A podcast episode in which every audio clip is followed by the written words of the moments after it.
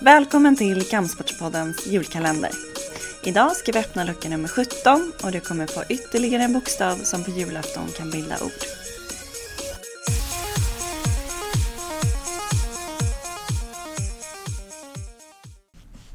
Budo och kampsporter bygger på djupa filosofiska grunder. Idrotterna är oftast mycket gamla.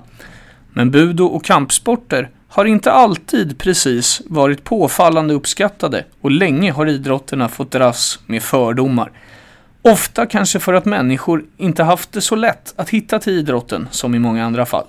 Konsekvensen har blivit att få klubbar bedriver verksamhet i kommunala hallar utan snarare sökt sig till kommersiella lokaler.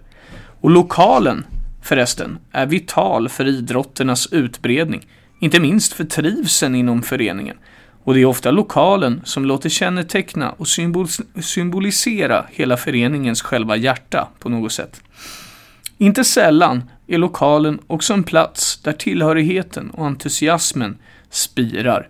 Och en budo och kampsportslokal är väldigt viktig för verksamheten.